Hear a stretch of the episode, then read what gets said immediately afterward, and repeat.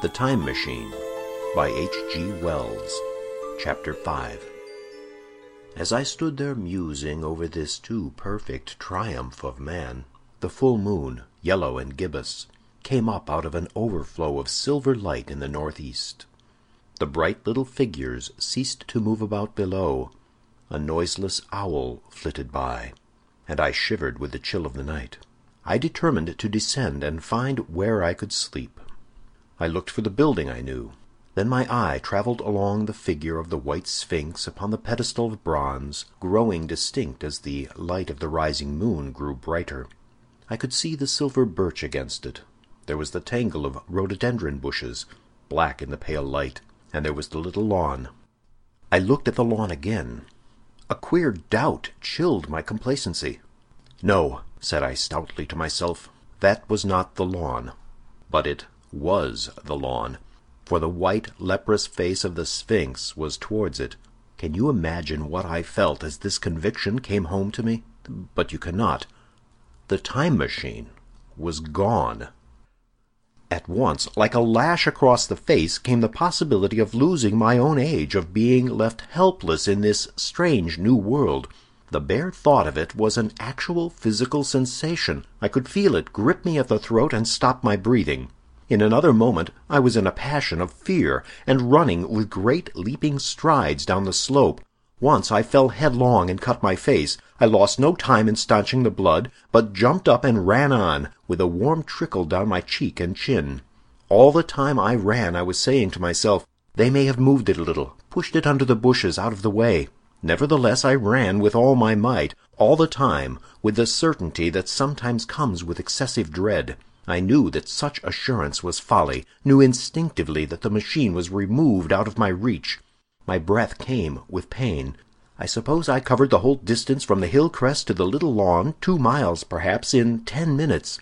And I am not a young man. I cursed aloud as I ran, at my confident folly in leaving the machine, wasting good breath thereby. I cried aloud, and none answered. Not a creature seemed to be stirring in that moonlit world. When I reached the lawn, my worst fears were realized. Not a trace of the thing was to be seen. I felt faint and cold when I faced the empty space among the black tangle of bushes. I ran round it furiously, as if the thing might be hidden in a corner, and then stopped abruptly, with my hands clutching my hair. Above me towered the Sphinx, upon the bronze pedestal, white, shining, leprous, in the light of the rising moon. It seemed to smile in mockery of my dismay. I might have consoled myself by imagining the little people had put the mechanism in some shelter for me, had I not felt assured of their physical and intellectual inadequacy. That is what dismayed me. The sense of some hitherto unsuspected power, through whose intervention my invention had vanished. Yet for one thing I felt assured. Unless some other age had produced its exact duplicate, the machine could not have moved in time. The attachment of the levers, I will show you the method later, prevented anyone from tampering with it in that way when they were removed. It had moved, and was hid only in space. But then, where could it be? I think I must have had a kind of frenzy. I remember running violently in and out among the moonlit bushes all round the Sphinx, and startling some white animal that in the dim light I took for a small deer. I remember, too, late that night, beating the bushes with my clenched fist until my knuckles were gashed and bleeding from the broken twigs. Then, sobbing and raving in my anguish of mind, I went down to the great building of stone. The big hall was dark, silent, and deserted. I slipped on the uneven floor and fell over one of the malachite tables, almost breaking my shin. I lit a match and went on past the dusty curtains of which I have told you. There I found a second great hall, covered with cushions, upon which perhaps a score or so of the little people were sleeping. I have no doubt they found my second appearance strange enough, coming quite suddenly out of the quiet darkness with inarticulate noises and the sputter and flare of a match. For they had forgotten about matches. "Where is my time machine?" I began, bawling like an angry child, laying hands upon them and shaking them up together. It must have been very queer to them. Some laughed. Most of them looked sorely frightened. When I saw them standing round me, it came into my head that I was doing as foolish a thing as it was possible for me to do under the circumstances, in trying to revive the sensation of fear; for reasoning from their daylight behavior, I thought that fear must be forgotten. Abruptly I dashed down the match, and knocking one of the people over in my course, went blundering across the big dining hall again, out under the moonlight. I heard cries of terror, and their little feet running and stumbling this way and that. I do not remember all I did as the moon crept up in the sky. I suppose it was the unexpected nature of my loss that maddened me. I felt hopelessly cut off from my own kind, a strange animal in an unknown world. I must have raved to and fro, screaming and crying upon God and fate. I have a memory of horrible fatigue as the long night of despair wore away, of looking in this impossible place and that, of groping among moonlit ruins and touching strange creatures in the black shadows, at last of lying on the ground near the Sphinx and weeping with absolute wretchedness. I had nothing left but misery. Then I slept and when I woke again it was full day, and a couple of sparrows were hopping round me on the turf within reach of my arm. I sat up in the freshness of the morning, trying to remember how I had got there, and why I had such a profound sense of desertion and despair. Then things came clear in my mind. With the plain, reasonable daylight I could look my circumstances fairly in the face. I saw the wild folly of my frenzy overnight, and I could reason with myself. "Suppose the worst," I said. "Suppose the machine altogether lost, perhaps destroyed. It behooves me to be calm and patient, to learn the way of the people, to get a clear idea of the method of my loss, and the means of getting materials and tools, so that in the end, perhaps, I may make another. That would be my only hope, perhaps, but better than despair. And after all, it was a beautiful and curious world. But probably the machine had only been taken away. Still I must be calm and patient, find its hiding place, and recover it by force or cunning. And with that I scrambled to my feet and looked about me, wondering where I could bathe. I felt weary, stiff, and travel-soiled. The freshness of the morning made me desire an equal freshness. I had exhausted my emotion. Indeed, as I went about my business, I found myself wondering at my intense excitement overnight. I made a careful examination of the ground about the little lawn. I wasted some time in futile questionings, conveyed as well as I was able to such of the little people as came by. They all failed to understand my gestures. Some were simply stolid, some thought it was a jest and laughed at me. I had the hardest task in the world to keep my hands off their pretty, laughing faces. It was a foolish impulse, but the devil begotten of fear and blind anger was ill curbed, and still eager to take advantage of my perplexity. The turf gave better counsel. I found a groove ripped in it, about midway between the pedestal of the Sphinx and the marks of my feet, where, on arrival, I had struggled with the overturned machine. There were other signs of removal about with queer narrow footprints like those I could imagine made by a sloth. This directed my closer attention to the pedestal. It was, as I think I have said, of bronze. But it was not a mere block, but highly decorated with deep-framed panels on either side. I went and rapped at these. The pedestal was hollow. Examining the panels with care, I found them discontinuous with the frames. There were no handles or keyholes, but possibly the panels, if they were doors as I supposed, opened from within. One thing was clear enough in my mind. It took no very great mental effort to infer that my time machine was inside that pedestal, but how it got there was a different problem. I saw the heads of two orange-clad people coming through the bushes and under some blossom-covered apple trees towards me. I turned smiling to them and beckoned them to me. They came, and then, pointing to the bronze pedestal, I tried to intimate my wish to open it. But at my first gesture towards this they behaved very oddly. I don't know how to convey their expression to you. Suppose you were to use a grossly improper gesture to a delicate-minded woman. It is how she would look. They went off as if they had received the last possible insult. I tried a sweet-looking little chap in white next, with exactly the same result. Somehow his manner made me feel ashamed of myself. But, as you know, I wanted the time machine, and I tried him once more. As he turned off like the others, my temper got the better of me. In three strides I was after him, had him by the loose part of his robe round the neck, and began dragging him towards the Sphinx. Then I saw the horror and repugnance of his face, and all of a sudden I let him go. But I was not beaten yet. I banged with my fist at the bronze panels. I thought I heard something stir inside. To be explicit, I thought I heard a sound like a chuckle, but I must have been mistaken. Then I got a big pebble from the river, and came and hammered till I had flattened a coil in the decorations, and the verdigris came off in powdery flakes. The delicate little people must have heard me hammering in gusty outbreaks a mile away on either hand, but nothing came of it. I saw a crowd of them upon the slopes looking furtively at me.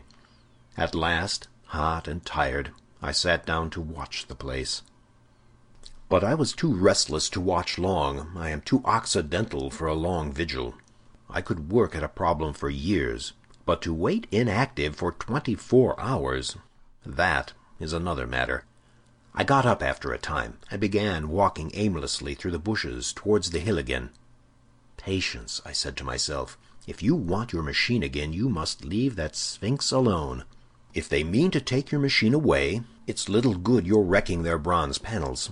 And if they don't, you will get it back as soon as you can ask for it.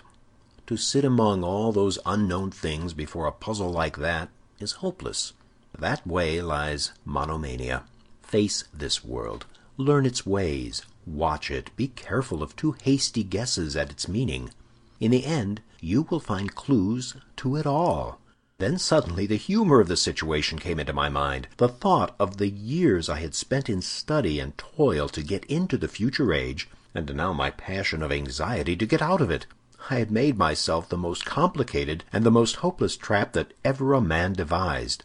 Although it was at my own expense, I could not help myself. I laughed aloud. Going through the big palace, it seemed to me that the little people avoided me. It may have been my fancy, or it may have had something to do with my hammering at the gates of bronze, yet I felt tolerably sure of the avoidance. I was careful, however, to show no concern and to abstain from any pursuit of them, and in the course of a day or two things got back to the old footing. I made what progress I could in the language, and in addition I pushed my explorations here and there. Either I missed some subtle point, or their language was excessively simple, almost exclusively composed of concrete substantives and verbs. There seemed to be few, if any, abstract terms, or little use of figurative language. Their sentences were usually simple and of two words, and I failed to convey or understand any but the simplest propositions. I determined to put the thought of my time machine and the mystery of the bronze doors under the Sphinx as much as possible in a corner of memory, until my growing knowledge would lead me back to them in a natural way. Yet a certain feeling, you may understand, tethered me in a circle of a few miles round the point of my arrival. So far as I could see, all the world displayed the same exuberant richness as the Thames Valley. From every hill I climbed I saw the same abundance of splendid buildings, endlessly varied in material and style, the same clustering thickets of evergreens, the same blossom-laden trees and tree ferns. Here and there water shone like silver, and beyond the land rose into blue undulating hills, and so faded into the serenity of the sky. A peculiar feature which presently attracted my attention was the presence of certain circular wells several, as it seemed to me, of very great depth. One lay by the path up the hill, which I had followed during my first walk. Like the others, it was rimmed with bronze, curiously wrought, and protected by a little cupola from the rain. Sitting by the side of these wells and peering down into the shafted darkness, I could see no gleam of water, nor could I start any reflection with a lighted match. But in all of them I heard a certain sound, a thud, thud, thud, like the beating of some big engine. And I discovered from the flaring of my matches that a steady current of air set down the shafts. Further, I threw a scrap of paper into the throat of one, and instead of fluttering slowly down, it was at once sucked swiftly out of sight. After a time, too, I came to connect these wells with tall towers standing here and there upon the slopes, for above them there was often just a flicker in the air as one sees on a hot day above a sun-scorched beach. Putting things together, I reached a strong suggestion of an extensive system of subterranean ventilation, whose true import it was difficult to imagine. I was at first inclined to associate it with the sanitary apparatus of these people. It was an obvious conclusion, but it was absolutely wrong. And here I must admit that I learned very little of drains and bells and modes of conveyance and the like conveniences during my time in this real future. In some of these visions of utopias and coming times which I have read, there is a vast amount of detail about building and social arrangements and so forth. But while such details are easy enough to obtain when the whole world is contained in one's imagination, they are altogether inaccessible to a real traveler amid such realities as I found here. Conceive the tale of London, which a Negro fresh from Central Africa would take back to his tribe. What would he know of railway companies, of social movements, of telephone and telegraph wires, of the parcels delivery company, and postal orders and the like? Yet we at least should be willing enough to explain these things to him. And even of what he knew, how much could he make his untraveled friend either apprehend or believe? Then think how narrow the gap between a Negro and a white man of our own times, and how wide the interval between myself and these of the Golden Age. I was sensible of much which was unseen and which contributed to my comfort, but save for a general impression of automatic organization, I fear I can convey very little of the difference to your mind. In the matter of sepulture, for instance, I could see no signs of crematoria nor anything suggestive of tombs. But it occurred to me that possibly there might be cemeteries or crematoria somewhere beyond the range of my explorings. This again was a question I deliberately put to myself and my curiosity was at first entirely defeated upon the point. The thing puzzled me, and I was led to make a further remark, which puzzled me still more, that aged and infirm among this people there were none. I must confess that my satisfaction with my first theories of an automatic civilization and a decadent humanity did not long endure. Yet I could think of no other. Let me put my difficulties. The several big palaces I had explored were mere living places, great dining halls, and sleeping apartments. I could find no machinery, no appliances of any kind, yet these people were clothed in pleasant fabrics that must at times need renewal, and their sandals, though undecorated, were fairly complex specimens of metalwork. Somehow such things must be made, and the little people displayed no vestige of a creative tendency. There were no shops, no workshops, no sign of importations among them. They spent all their time in playing gently, in bathing in the river, in making love in a half playful fashion, in eating fruit and sleeping. I could not see how things were kept going. Then, again, about the time machine. Something, I knew not what, had taken it into the hollow pedestal of the White Sphinx. Why? For the life of me I could not imagine. Those waterless wells, too, those flickering pillars. I felt I lacked a clue. I felt—how shall I put it? Suppose you found an inscription with sentences here and there in excellent plain English, and interpolated therewith others made up of words, of letters even, absolutely unknown to you. Well, on the third day of my visit, that was how the world of eight hundred and two thousand seven hundred and one presented itself to me. That day, too, I made a friend of a sort. It happened that as I was watching some of the little people bathing in a shallow, one of them was seized with a cramp and began drifting downstream. The main current ran rather swiftly, but not too strongly for even a moderate swimmer. It will give you an idea, therefore, of the strange deficiency in these creatures when I tell you that none made the slightest attempt to rescue the weakly crying little thing which was drowning before their eyes. When I realized this, I hurriedly slipped off my clothes, and wading in at a point lower down, I caught the poor mite and drew her safe to land. A little rubbing of the limbs soon brought her round, and I had the satisfaction of seeing she was all right before I left her. I had got to such a low estimate of her kind that I did not expect any gratitude from her. In that, however, I was wrong. This happened in the morning. In the afternoon I met my little woman, as I believe it was, as I was returning towards my center from an exploration, and she received me with cries of delight, and presented me with a big garland of flowers, evidently made for me and me alone. The thing took my imagination. Very possibly I had been feeling desolate. At any rate, I did my best to display my appreciation of the gift. We were soon seated together in a little stone arbor, engaged in conversation, chiefly of smiles. The creature's friendliness affected me exactly as a child's might have done. We passed each other flowers, and she kissed my hands. I did the same to hers. Then I tried talk, and found that her name was Weena, which, though I don't know what it meant, somehow seemed appropriate enough. That was the beginning of a queer friendship which lasted a week, and ended as I will tell you. She was exactly like a child. She wanted to be with me always. She tried to follow me everywhere, and on my next journey out and about it went to my heart to tire her down and leave her at last exhausted and calling after me rather plaintively. But the problems of the world had to be mastered. I had not, I said to myself, come into the future to carry on a miniature flirtation. Yet her distress when I left her was very great. Her expostulations at the parting were sometimes frantic, and I think altogether I had as much trouble as comfort from her devotion. Nevertheless, she was, somehow, a very great comfort. I thought it was mere childish affection that made her cling to me.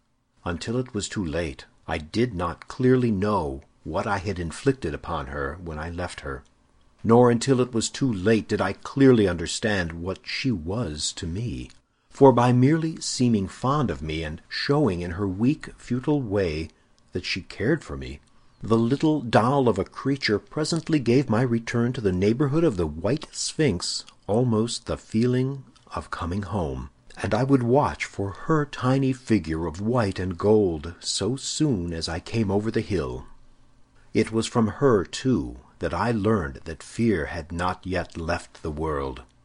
She was fearless enough in the daylight, and she had the oddest confidence in me, for once, in a foolish moment, I made threatening grimaces at her, and she simply laughed at them. But she dreaded the dark, dreaded shadows, dreaded black things. Darkness to her was the one thing dreadful. It was a singularly passionate emotion, and it set me thinking and observing. I discovered then, among other things, that these little people gathered into the great houses after dark and slept in droves. To enter upon them without a light was to put them into a tumult of apprehension. I never found one out of doors or sleeping alone within doors after dark. Yet I was still such a blockhead that I missed the lesson of that fear, and in spite of Weena's distress I insisted upon sleeping away from these slumbering multitudes. It troubled her greatly, but in the end her odd affection for me triumphed, and for five of the nights of our acquaintance, including the last night of all, she slept with her head pillowed on my arm. But my story slips away from me as I speak of her. It must have been the night before her rescue that I was awakened about dawn. I had been restless, dreaming most disagreeably that I was drowned and that sea anemones were feeling over my face with their soft palps. I woke with a start, and with an odd fancy that some grayish animal had just rushed out of the chamber. I tried to get to sleep again, but I felt restless and uncomfortable. It was that dim gray hour when things are just creeping out of darkness, when everything is colorless and clear cut, and yet unreal. I got up and went down into the great hall, and so out upon the flagstones in front of the palace. I thought I could make a virtue of necessity, and see the sun rise. The moon was setting, and the dying moonlight and the first pallor of dawn were mingled in a ghastly half-light. The bushes were inky black, the ground a somber gray, the sky colorless and cheerless, and up the hill I thought I could see ghosts. There, several times, as I scanned the slope, I saw white figures twice I fancied I saw a solitary white, ape-like creature running rather quickly up the hill, and once near the ruins I saw a leash of them carrying some dark body. They moved hastily. I did not see what became of them. It seemed that they vanished among the bushes. The dawn was still indistinct, you must understand. I was feeling that chill, uncertain, early morning feeling you may have known. I doubted my eyes. As the eastern sky grew brighter and the light of the day came on, and its vivid coloring returned upon the world once more, I scanned the view keenly, but I saw no vestige of my white figures. They were mere creatures of the half-light. They must have been ghosts, I said. I wonder whence they dated. For a queer notion of Grant Allen's came into my head, and amused me. If each generation die and leave ghosts, he argued, the world at last will get overcrowded with them. On that theory they would have grown innumerable some eight hundred thousand years hence, and it was no great wonder to see four at once. But the jest was unsatisfying, and I was thinking of these figures all the morning, until Weena's rescue drove them out of my head. I associated them in some indefinite way with the white animal I had startled in my first passionate search for the time machine. But Weena was a pleasant substitute. Yet all the same they were soon destined to take far deadlier possession of my mind. I think I have said how much hotter than our own was the weather of this golden age. I cannot account for it. It may be that the sun was hotter, or the earth nearer the sun. It is usual to assume that the sun will go on cooling steadily in the future. But people, unfamiliar with such speculations as those of the younger Darwin, forget that the planets must ultimately fall back one by one into the parent body. As these catastrophes occur, the sun will blaze with renewed energy, and it may be that some inner planet had suffered this fate. Whatever the reason, the fact remains that the sun was very much hotter than we know it.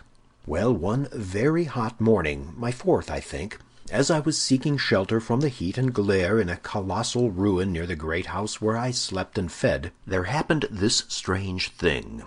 Clambering among these heaps of masonry, I found a narrow gallery whose end and side windows were blocked by fallen masses of stone.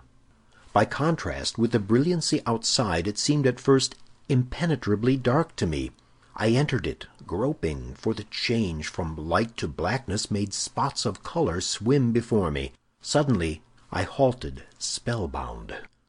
A pair of eyes, luminous by reflection against the daylight without, was watching me out of the darkness. The old, instinctive dread of wild beasts came upon me. I clenched my hands and steadfastly looked into the glaring eyeballs. I was afraid to turn. Then the thought of the absolute security in which humanity appeared to be living came to my mind, and then I remembered that strange terror of the dark. Overcoming my fear to some extent, I advanced a step and spoke. I will admit that my voice was harsh and ill-controlled. I put out my hand and touched something soft. At once the eyes darted sideways, and something white ran past me. I turned with my heart in my mouth and saw a queer little ape-like figure, its head held down in a peculiar manner, running across the sunlit space behind me. It blundered against a block of granite, staggered aside, and in a moment was hidden in a black shadow beneath another pile of ruined masonry. My impression of it is, of course, imperfect, but I know it was a dull white, and had strange, large, grayish-red eyes also that there was flaxen hair on its head and down its back. But, as I say, it went too fast for me to see distinctly. I cannot even say whether it ran on all fours or only with its forearms held very low. After an instant's pause, I followed it into the second heap of ruins. I could not find it at first, but after a time, in the profound obscurity, I came upon one of those round well-like openings of which I have told you, half closed by a fallen pillar. A sudden thought came to me. Could this thing have vanished down the shaft? I lit a match, and looking down, I saw a small, white, moving creature with large, bright eyes which regarded me steadfastly as it retreated. It made me shudder. It was so like a human spider. It was clambering down the wall, and now I saw for the first time a number of metal foot and hand rests forming a kind of ladder down the shaft. Then the light burned my fingers and fell out of my hand, going out as it dropped. And when I had lit another, the little monster had disappeared. I do not know how long I sat peering down that well. It was not for some time that I could succeed in persuading myself that the thing I had seen was human. But gradually the truth dawned on me that man had not remained one species, but had differentiated into two distinct animals, that my graceful children of the upper world were not the sole descendants of our generation, but that this bleached, obscene, nocturnal thing which had flashed before me was also heir to all the ages.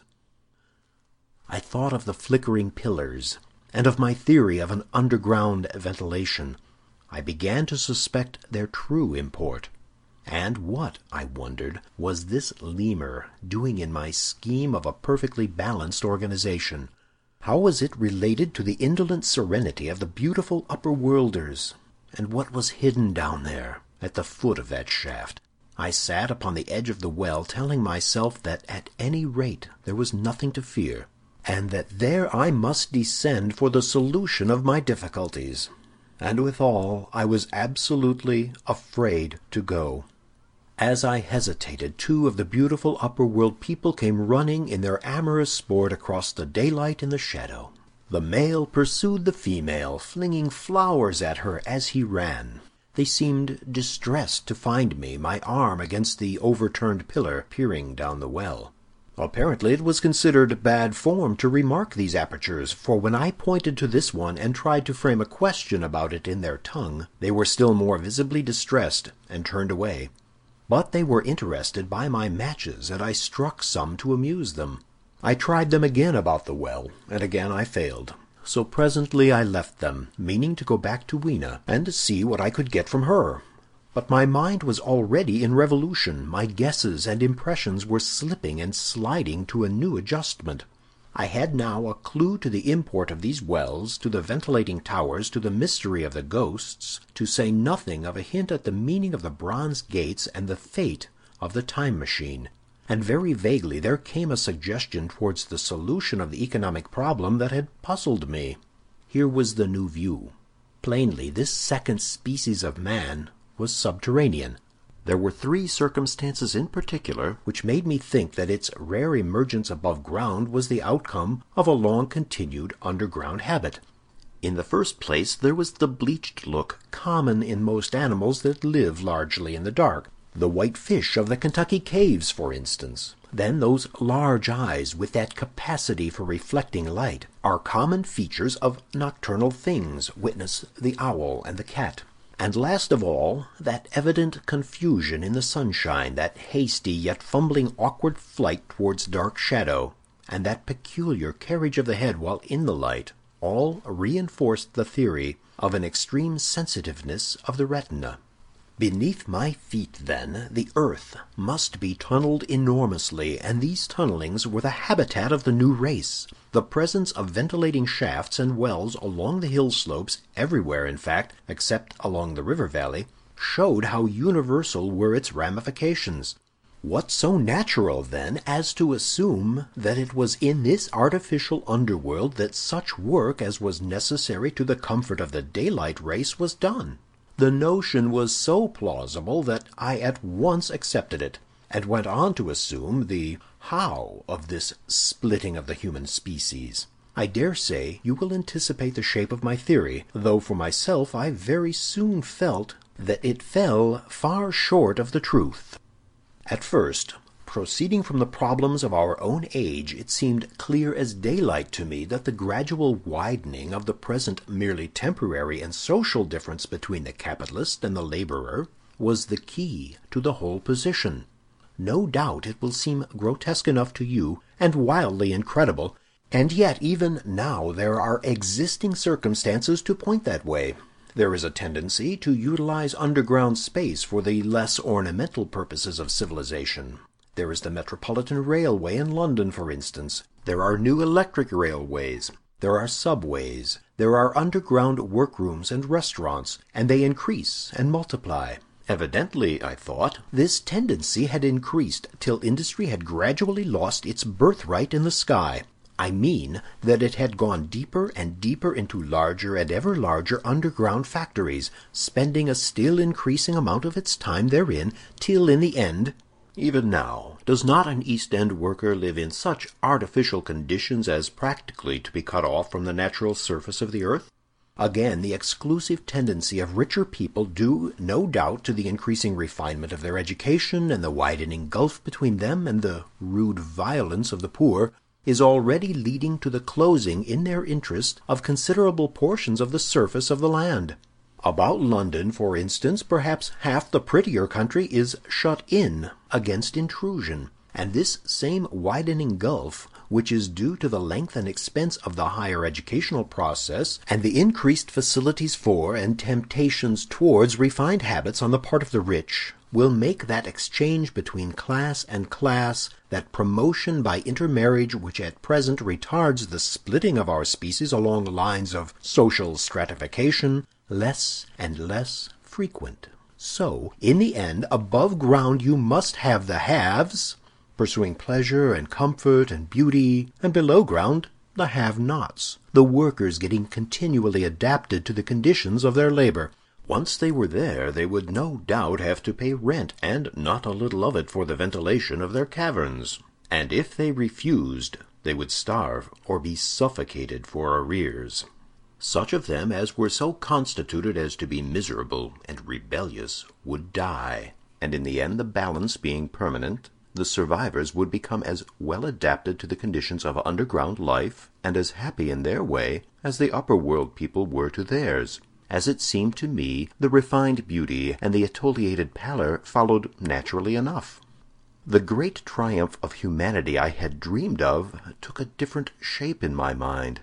It had been no such triumph of moral education and general cooperation as I had imagined. Instead, I saw a real aristocracy, armed with a perfected science and working to a logical conclusion the industrial system of today. Its triumph had not been simply a triumph over nature, but a triumph over nature and the fellow man. This, I must warn you, was my theory at the time. I had no convenient cicerone in the pattern of the Utopian books. My explanation may be absolutely wrong. I still think it is the most plausible one. But even on this supposition the balanced civilization that was at last attained must have long since passed its zenith, and was now far fallen into decay. The too perfect security of the upper worlders had led them to a slow movement of degeneration, to a general dwindling in size, strength, and intelligence. That I could see clearly enough already. What had happened to the undergrounders I did not yet suspect. But from what I had seen of the Morlocks, that by the way was the name by which these creatures were called, I could imagine that the modification of the human type was even far more profound than among the Eloi, the beautiful race that I already knew. Then came troublesome doubts. Why had the Morlocks taken my time machine? For I felt sure it was they who had taken it. Why, too, if the Eloi were masters, could they not restore the machine to me? And why were they so terribly afraid of the dark? I proceeded, as I have said, to question Weena about this underworld, but here again I was disappointed. At first she would not understand my questions, and presently she refused to answer them. She shivered, as though the topic was unendurable. And when I pressed her, perhaps a little harshly, she burst into tears. They were the only tears, except my own, I ever saw in that golden age. When I saw them, I ceased abruptly to trouble about the Morlocks, and was only concerned in banishing these signs of the human inheritance from Weena's eyes. And very soon she was smiling and clapping her hands, while I solemnly burned a match. End of chapter 5.